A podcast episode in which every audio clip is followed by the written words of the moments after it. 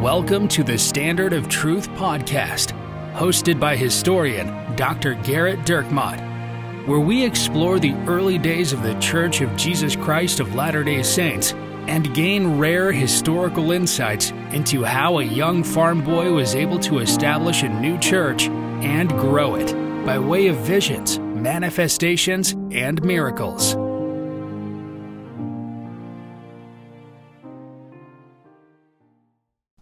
Hi, welcome to another episode of the Standard of Truth podcast. I'm your host, Dr. Gerrit Dirkmaat, and I'm joined by my friend, Professor Richard Leduc. In this podcast, we want to start with an email that we received from a listener. Dr. Dirkmaat, I'm curious about the book that Elder Oaks wrote back in the 80s. How much can that book be trusted? I know Elder Oaks is an apostle, but he wrote this book prior to his calling. I know he researched the court records, but can anyone gain access to that information to verify his work? Thanks, Scott. First, Scott, thanks for not mentioning me. I really appreciate that. Gerrit, your answer. You seem to have touched a nerve. No. If everyone would email in the future addressing only Richard, I think that would help. That's all that I'm asking. All that you're asking? I'm contributing almost nothing to this podcast. The least they can do is address all emails to me. But with the title Professor. Oh, absolutely. Put some respect on that. I mean, are you going to tell them that you're just an adjunct professor? I don't think that's important. Yeah. Well, I think I just did. That's right. Yeah. That's a good question. And, you know, that book relates to multiple of the topics that we've covered, both the martyrdom as well as some of the actions of the Latter-day Saints after Joseph's murder. The book, it's written in 1975, Carthage Conspiracy, and not only is it written by a brilliant legal scholar, which is Elder Oaks obviously is, and was then. He partners with a historian, Marvin Hill, who is a professor in the history department at BYU, in order to write the book. It is something that is published by a university press. So it's published by the University of Illinois Press. And when you're looking at academic work, when it's related to history, kind of the gold standard, so to speak, is if things are published by academic presses. And by what we mean by that is a university academic press usually. So there's a big difference between a book that's published by Cambridge University Press and one that's self-published on Amazon. Now, the one that's self-published on Amazon might have the greatest historical insights ever in it, but no one else who was a peer vetted it to say that it did. And so that's part of the first stop you go to when you say, is this book credible? Now, please don't misunderstand me. I am not saying that every single university press book that's ever been published is outstanding and all of the stuff in it's accurate and great. The reality is there are times I've reviewed multiple books in my career and articles, and I've had multiple times where I have said things to the effect of, this is not good scholarship. It isn't using the sources that are available. It's not following the standards of historical argument. It should not be published. And then 5 months later, there's the same book that is then published. And so it's not a foolproof scheme. Peer review does not prevent wrong or bad arguments from being published. But it's a lot better than what the alternative is. And that is, I just uploaded this meme to Facebook. What do you think? I mean, the reality is some attempt at oversight is at least better than no oversight at all. So it's important to know that while, Marvin Hill and Elder Oaks are obviously members of the church, their book was published by and non-Latter-day Saints academic university press. And so that's some insight into how that book is received by scholars. To your more particular point and question of whether or not, you could go replicate this, is this a good book? First of all, For the longest time, it has been and still serves as the standard book that people turn to when they're covering the trial surrounding the assassins of Joseph Smith. It was written a long time ago. Half a century is a long time in the historical world, especially. And so are there aspects of that book that are not fully accurate today? Sure. Because in the intervening 50 years that have happened, I mean, not quite 50 years, but close. I mean, 47 years since it was published, we have discovered many more documents, many more personal writings of people involved in the trials, many more, legal documents that we knew existed, but we couldn't find at the time. So that's always one of the issues when you're dealing with historical writing is books that might be very accurate at the time will sometimes still be really good, but a little bit less accurate as more sources come up. An example of why having more than one source for an event matters and how it might change over time is, Richard, your son calls you up and says, "Dad, I wrecked the car." Okay. What happened? This is a hypothetical. Or this literally happened while we were on vacation together. We may have been on vacation together, actually, while we were recording podcasts. Yeah, that's right. It was early on in our podcasting days. Oh, the halcyon days. These were the days never to be forgotten. When we were in St. Thomas with a very noisy room with terrible microphones recording on, I think it was on the Martyrdom. Was it on? It might have been, actually. Yeah, I think it was. As we were leaving, Richard had a conversation with one of his as yet to be unnamed children. It was Rigdon. Well, now other people will know. Yeah, I want them to know. Here's the thing. As a quick aside. So we're leaving. We're violating all kinds of laws as we leave our 17-year-old in charge. We've got family and friends that are checking in on them, and it's, as soon as this is released, then our children are taken away from us. Yeah. Anyone who's working for Child Protective Services needs to talk to them. But just so everyone's wondering, my kids were with their grandma, so we were responsible. Yes, and it was pretty simple. We were having food delivered to them with Uber Eats or DoorDash or whatever. My wife went to Costco and bought all of the food, all of the things that they had.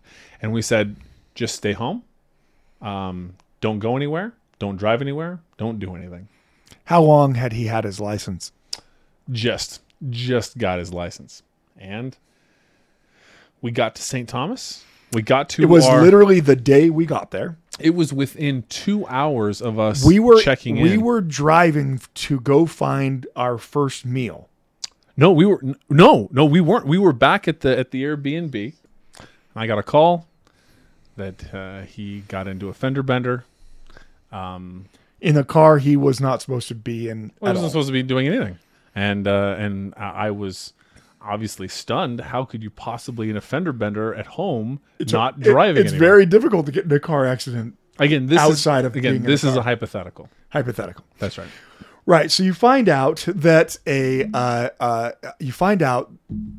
hear the story. Now this is all hypothetical here because none of that's true. It's all hypothetical. But you get one report of what happened. This isn't what happened in Richard's case. But let's say your teenager gets in a car wreck. And they, what happened? And they tell you, I was driving down the road and this other person's car pulled right out in front of me and there was no way to stop in time. And so I hit him. So your reaction to that on the information that you have is going to be, it's going to be very different. You're going to say, oh my goodness, I can't believe that person pulled out in front of you. And I'm sure you also check to see if they're okay. I'm to Richard's credit, the very first thing he did ask his son is if he was okay. Yes. I hypothetically asked if he was okay. And then I also hypothetically asked if he's going to enjoy the next 9 years not seeing his friends. Yeah. Hypothetically. Right. Hypothetically. But anyway, in our scenario, things change pretty quickly if you get another source. right? So if the only source we ever had on this description of this traffic accident was the teenager reporting back to their parents, a car pulled out in front of me and I hit them, well, then what else are you going to go on? That's the only source you have. And then you get the police report and find out that the car that pulled out in front of them was in fact a parked car on the side of the road, making it much harder for the car to have pulled out in front of them, right? That's right. So it changes your opinion of what happened in those events. History is like that constantly, where we may not have very many sources for a thing, and we have one source and it's not very good. So I guess we'll go with that until we find something else out more. I mean, a great example of this is we don't know how much Emma Smith served as a scribe for the early translation portion of the Book of Mormon. We don't have the 116 pages, or if you happen to have the 116 pages, please email us here at the podcast. So we can't actually look. So how would I find out? The easiest way for me to find out, the most certain way for me to find out, is I would look at the handwriting in the pages, right? And oh, there's Emma's handwriting. There's Martin Harris's handwriting. There's Reuben Hale's handwriting, right? Well, I don't have any of the pages. I don't have any of the pages because they were stolen. Martin Harris, later in his life, will make a reference to the fact that Emma wrote more than he did on that early translation portion.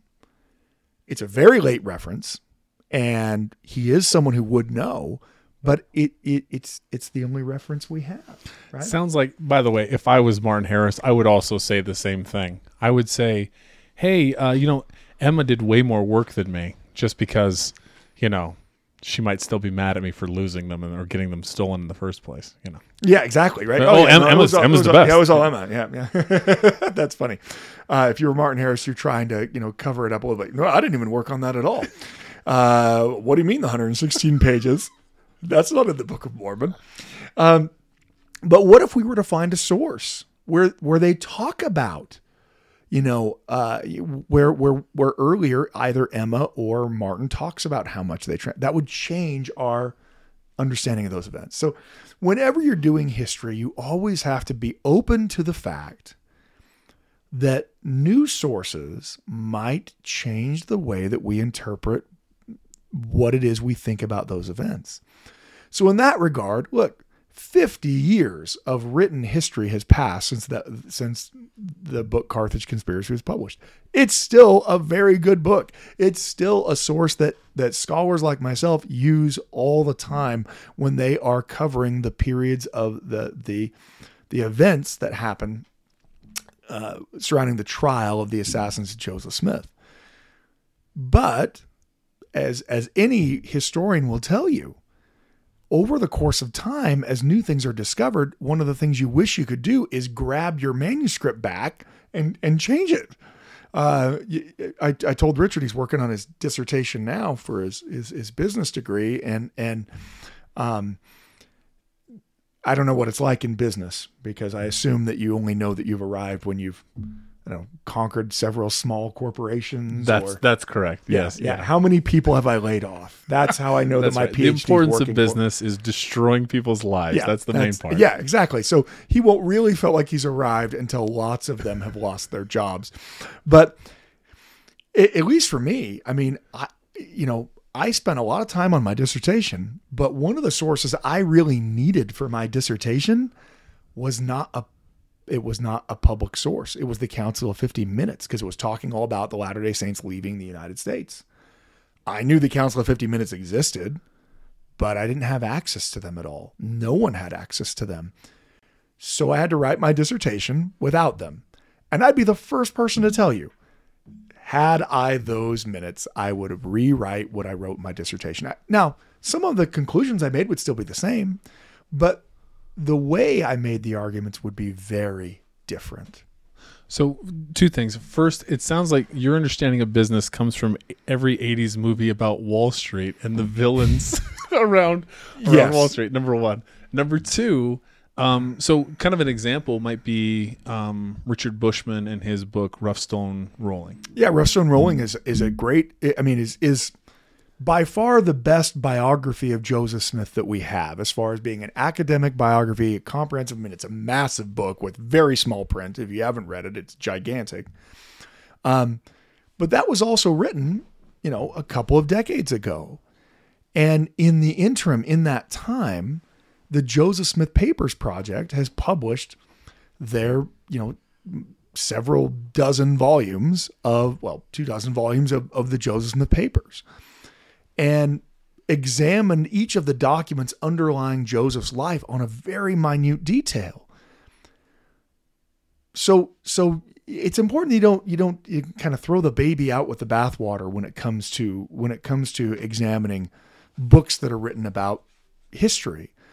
His book has amazing, great points. It was a massive undertaking that will be very difficult for people to replicate at any time in the future. At some point, someone will, but it will be tough to do a better job than he did with it. But he also didn't have access to all of the sources that would be discovered when the Joseph Smith Papers began doing their archival research. A great example of this is, you've heard me talk about the article that Jonathan Hadley wrote when we were talking about the translation of the Book of Mormon. Also, we talked about it when we were talking about early anti-Mormon reactions to Joseph Smith. He's the one who said that, you know, Joseph Smith was very illiterate, essentially, that no one was going to listen to this. But it was a great source for early explanation of how both the angel appeared, how Joseph translated the Book of Mormon. Well, that source wasn't discovered when Rough Stone Rolling was written. So someone might come along later and say, well, how come he didn't use Jonathan Hadley's source? Because it wasn't discovered. So it makes it very easy. It wasn't used because they didn't know it existed, right?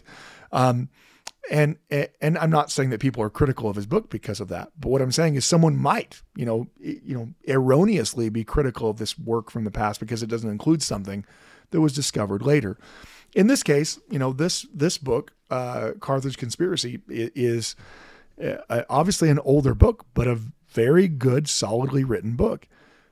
At the same time, someone needs to understand that over the course of time, other things may have been discovered. And that's just how it is when you are engaging in history. When you engage in history, you have to be willing to understand that other sources, other arguments might change what it is that you're talking about. And I think now this was more boring than townships. Boy, it's close. Yeah. It is close. And if it hasn't gotten there yet. If we had a room full of people, everyone in the room would be asleep right now. Hypothetically, yeah.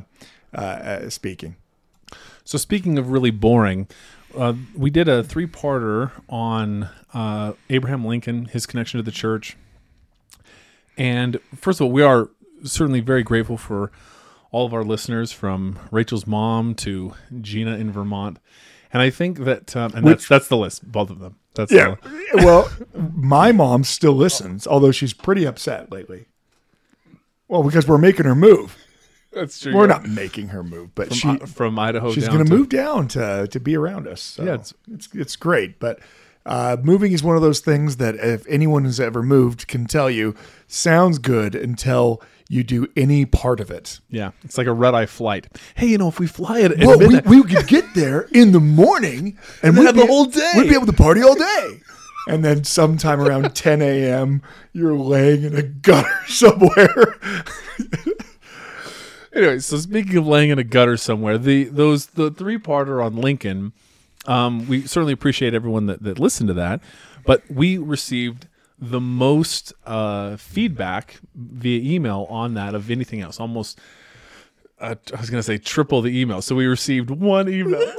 No, we received a lot of emails. For a business guy, he doesn't understand that 0 times 1 is still 0. But well, in accounting, you get creative. So the thing is that we received a lot of feedback on that, and so it was interesting because there were a couple of emails specifically talking about this idea of religious freedom and the disconnect between our understanding of religious freedom and what happened to the saints. I know that you've received lots of emails on that. I know that your students struggle with that every year.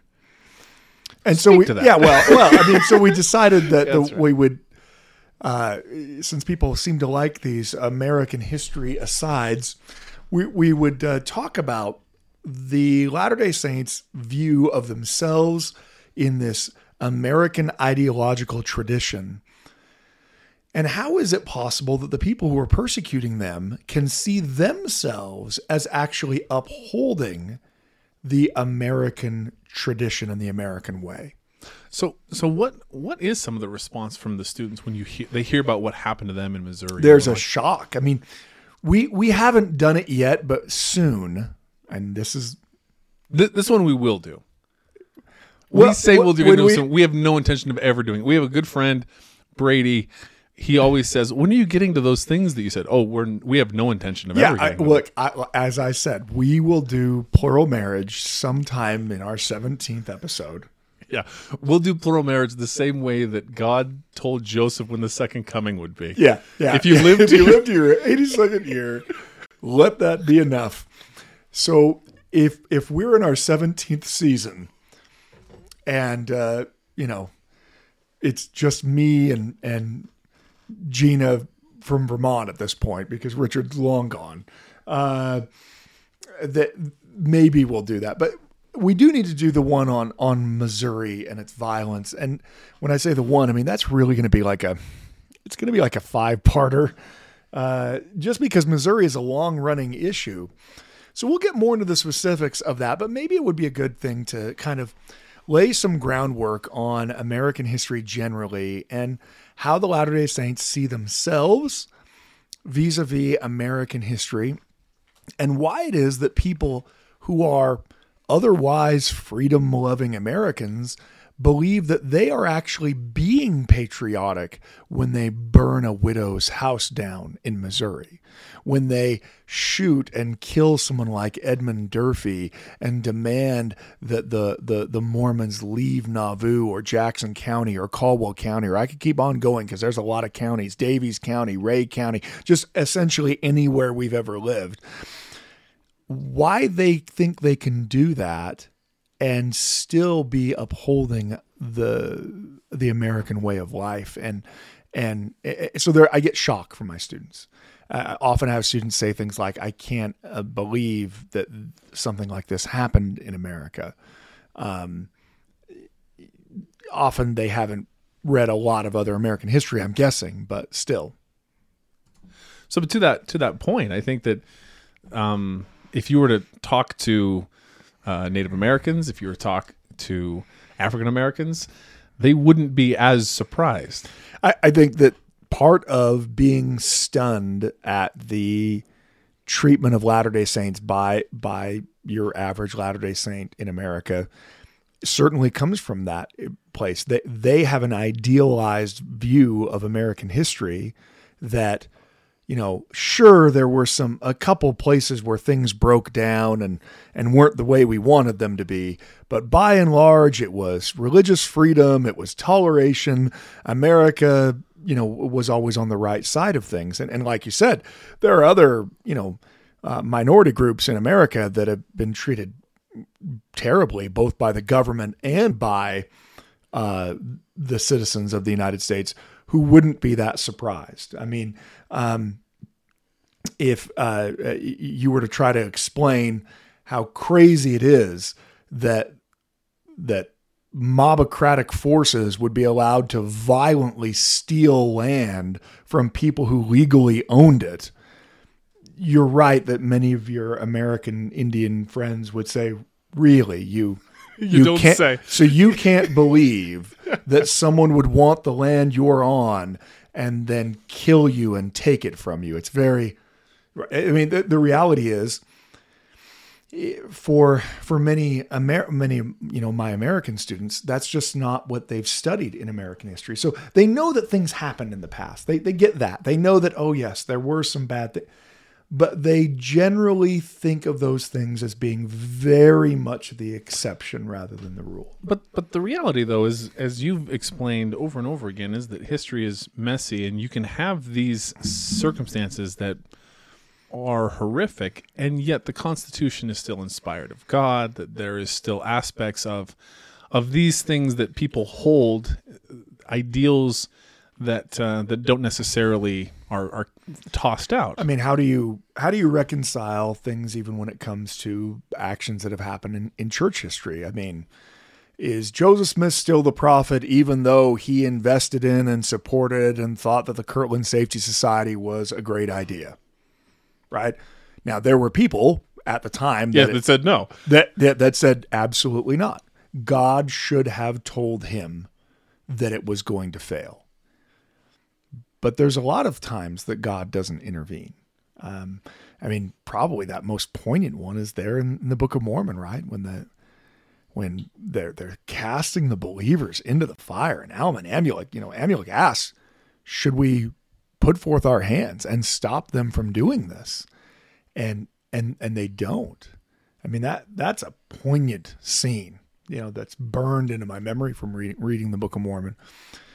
The reality is we don't always know why it is that God intervenes at times and then doesn't at others. And sometimes when we are the ones setting the terms of, well, I know that God wouldn't do X, or God wouldn't allow X to happen. It's really what people have to confront over and over again in world history whenever incredibly tragic and horrific things happen to good people, otherwise innocent people. How do we deal with it? And we talked a little bit about that in one of our earlier podcasts about agency and about suffering. But the reality is history, as you said, it is messy. It is not easy. In fact, almost anything you can say about a historical event has some kind of caveat. Oh yes, this always happened, except when it didn't happen. Now, the exception doesn't mean that it didn't, that it never happened the other way, but it doesn't mean that it didn't happen either, right? The reality is that the history is messy. So what you have in Missouri by the time the Saints, and we will, yes, at some point we'll do Missouri. We'll talk all about the Saints being driven out of there. And what was driving that. But you have people who very much believe that in their violent rhetoric against the Latter-day Saints, they're upholding American values. I think a lot of times we assume, or we think of, well, I hear it all the time, America was established. The whole reason the colonists came here was for religious freedom. The colonists came here for religious freedom. They came, right? And that requires some nuance too, because there were lots of colonies, 13 actually to be exact. And not every colony was established for the same reason. It's true that when you're talking about the Massachusetts Bay Colony and the Puritans who are fleeing, their oppression from the Church of England in England, that they come to Massachusetts for a dual purpose. I mean, they have a company, they have a joint stock company, they are planning to try to make money while they're there. But the real purpose of why they're going is we weren't able to practice our religion the way we wanted to in England. We were being persecuted. The Puritans are, uber Calvinists and they don't think that the Church of England has gone far enough in ridding itself from its Catholic overtones. And so they're being persecuted for not following the Church of England the way they should. And there are Puritans who were executed in England for speaking out against what was then the state church. So the point of going to Massachusetts is for them to be able to practice their religion the way they wanted to, which is not the same thing as freedom of religion. We're not talking about people who got off the boat saying, we've got to make sure that every Catholic or Muslim who comes here has a mosque and a cathedral. That's not their intent. What they want to do is they want to go somewhere where they are allowed to practice their religion, and in fact, to the exclusion of others, because they see themselves as having a covenant with God. They see themselves as a city set up on the hill, and that city is God's only going to bless them if they don't allow the sinners into their midst. The point behind excluding someone from the community isn't just because they, committed adultery and we're going to put a scar. The point is, if we don't keep our community pure, then God is going to smite us. So we have to keep it pure, just like the children of Israel did. So, as an example, they want religious freedom, just not for Roger Williams. Right. Roger Williams is questioning the existing religious church structure, and so he's essentially driven out of the colony. Anne Hutchinson, similarly, is going to be, driven out of the colony. This is not the point of the establishment of the Puritan colonies at Plymouth and Massachusetts Bay is not so that we can establish a land where everyone can worship God however they want to worship God. Their criticism of the Church of England was that the Church of England was not following more closely what it was that God clearly wanted them to do, such as eliminating all vestiges of Catholicism from the worship service. Right? So their big gripe is, you aren't radical enough for what God expects us to be. But they're not the only colony, right? So in Virginia, which is the other, obviously the earliest colony, you have really a different kind of pattern of settlement. Here, the Virginia Company is, again, they're trying to make money. The point of the establishment of this colony is to make money. They established themselves on the Chesapeake Bay thinking that they are going to be able to monopolize a trade route. They're very, centrally located. Maybe if you go far enough up the Chesapeake Bay, it might lead to a Northwest Passage. What's interesting is, as late as the 16 and 1700s, people are still looking for a way to get through North America, not to come to it.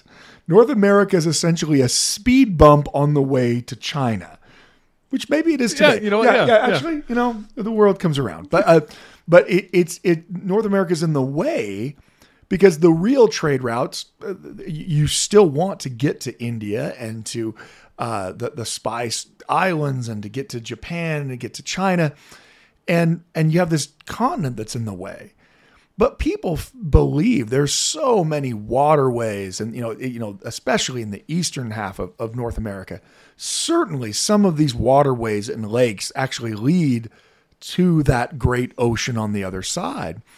And so, part of the idea of the settlement of the Virginia Company is, when that Northwest Passage is found, we will be like the supply depot for people going to China and to other places in the East for spices. But the Virginia Company and the settlers in Jamestown are not going there for religious purposes. Now, that's not to say that they're not religious. I'm not saying that they didn't have religion. I'm saying that's not what motivated them to go. Capitalism is what's motivating them to go. The idea of gaining money and wealth off of this new land, and also the idea of owning property, which they couldn't really own in England. So there's these cultural ideas that are driving this. But they are not going to Virginia because they just can't practice their religion the way they want to in England because of the Church of England. Because in Virginia, they're all members of the Church of England. So they're trying to replicate what's back in England. They're not trying to create something new. So you really have these kind of two dichotomies, right? These two earliest colonies, Virginia first, and then Massachusetts. One has commerce as a secondary goal, but religion as their primary goal. Virginia has commerce as its very much primary goal, And then, oh, also, by the way, we're religious. So you'll notice that commerce, capitalism, business is actually a part of both of those foundings, and that religion is a part of both of those foundings, but to different and lesser extents. You've mentioned to me before, when you're reading something about the founding fathers and they mention religion, you know that they're going to talk about so-and-so. John Adams. Yeah. John Adams. Always John Adams. And if they're going to say about how non-religious the founding fathers are... Well, they don't ever say that. Okay. The book, I mean, whoever writes a book talking about them not being... What will happen, though, is they'll say... the founding fathers believed in having an absolutely limited government and not having any power at all. You already know when they say that for sure that the next page is going to be Thomas Jefferson, or I mean, perhaps Patrick Henry, or, even Samuel Adams, maybe, but they're not the...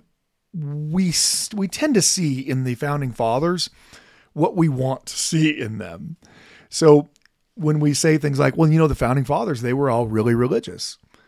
Well, of course they're religious, and certainly more religious than people in our world are.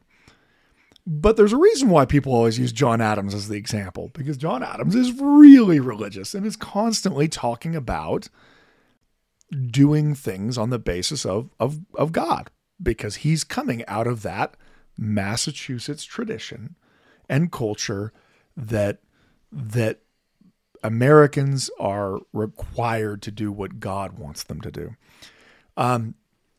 So yeah, you always have to kind of recognize that there, for every John Adams who's super religious, there's also a Thomas Paine who is an atheist, actually, or at the very least, a super agnostic. He's the one who wrote the pamphlet Common Sense, which, motivates people towards independence when they're in that period of not knowing whether or not they're going to push all the way for independence.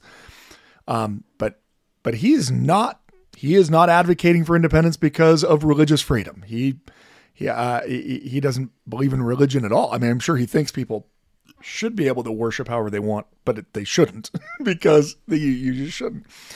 So these American ideals are often in conflict, and they have long histories.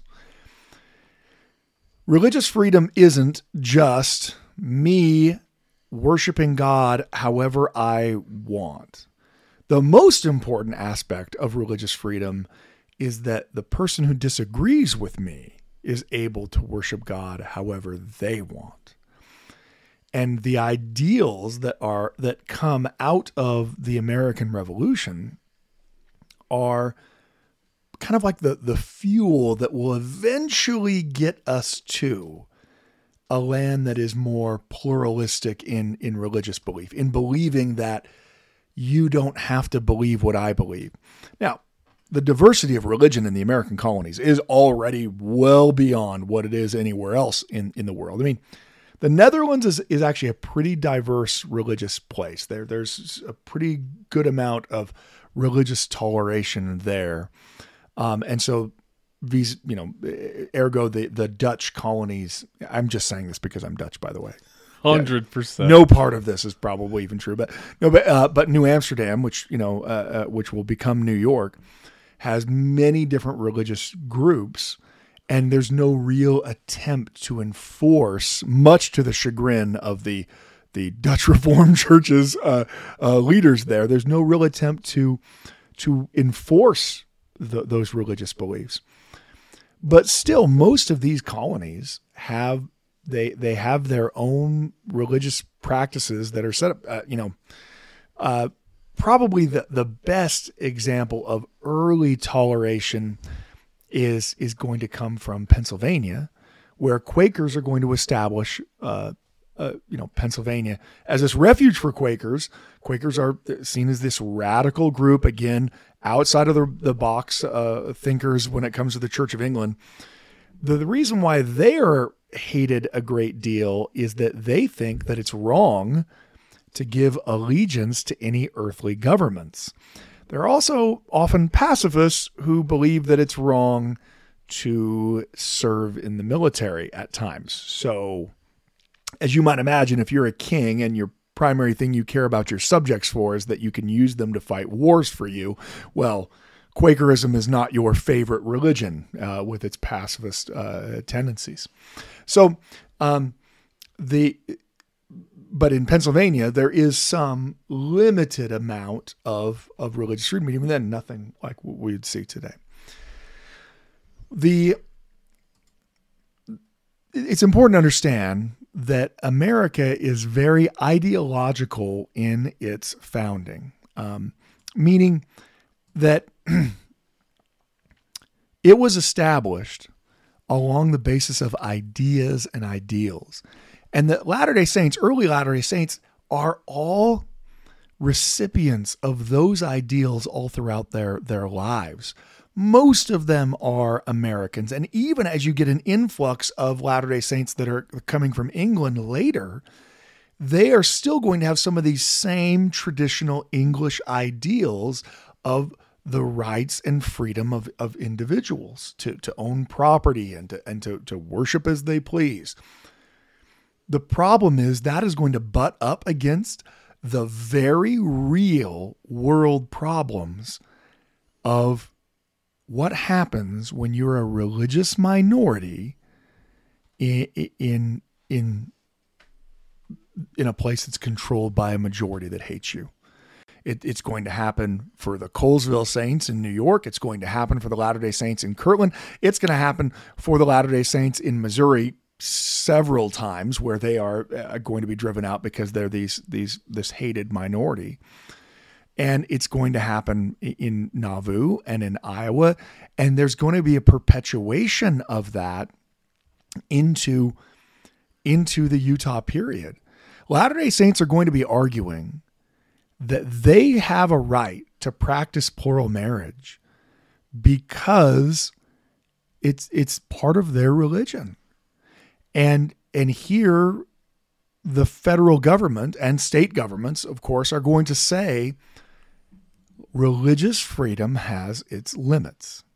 You don't have the right to do X because of your religion. Now, this is where that kind of rubber meets the road. In fact, when the Supreme Court took up cases on plural marriage, one of the arguments that is made by one of the judges, Supreme Court judges, siding with these laws, is polygamy is evil, and anyone, it's just evil. And because it's evil, it doesn't matter if it's someone's religious belief. And then to try to make a complete and total, apples to oranges comparison, he goes on to say something to the effect of that, we wouldn't allow someone who killed and sacrificed someone to their gods to say that they were just practicing their religion. Well, okay, to a certain degree, I think most people agree there are limits to someone's individual practice of religion. But it really, those limits, the reason why it's an apples to oranges comparison is that if I'm going and I'm killing someone and sacrificing them to my God, they might not be a willing participant in that affair, right? Well, what happens when someone is a willing participant?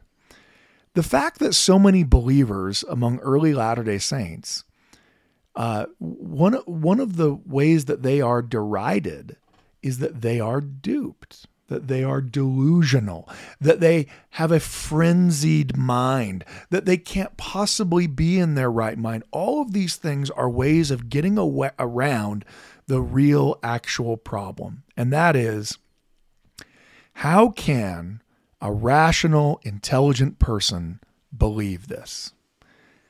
They have to have been tricked. They have to have been fooled. This has to, because they see Mormonism, so-called, in such negative light. So we're going to intermingle a little bit of American history here as we talk about some of the founding ideals of the country, as a way of helping our listeners understand. They're all asleep now. I mean, literally only Gina and Rachel's mom are listening, right? My mom stopped listening. Well, she was never able to get it. She couldn't download it. No, yeah. She's still trying to download it now. I'm pretty sure that your wife's dad's not listening. I don't know if he's downloaded this or not, but I'm pretty sure he's not listening. And but at this point, I don't blame him. Yeah, this was pretty boring. Oh, of course. Yeah, absolutely. I think, though, that if you were looking for, scintillating conversation, you were already downloading a true crime podcast. I was going to say, so what are you doing here? I want something that'll be on the edge of my seat. Yeah. What about a Latter-day Saint history? I need to stay awake while I drive 18 hours to Florida. What if, let's listen to a history podcast. You're the one making the bad decision here. Yeah, this is on you. Yeah, I didn't charge anyone for this. Yeah, you 3 minutes in, you should have been like, this isn't for me. And then you're out, But what we want to talk about on our next podcast is we're gonna talk a little bit about the history of ideology in America. And we're going to use the Boston Tea Party as an example of how this event in American history is often referenced even today in American history, but often for the wrong reasons. But it's the ideological underpinning that causes Americans to act the way that they do. Both Latter-day Saints claiming that they should have access to the rights and freedom of every other American, and also these other Americans who are then taking those rights and freedoms away from them, all the while claiming, I'm just doing what you should be doing in America.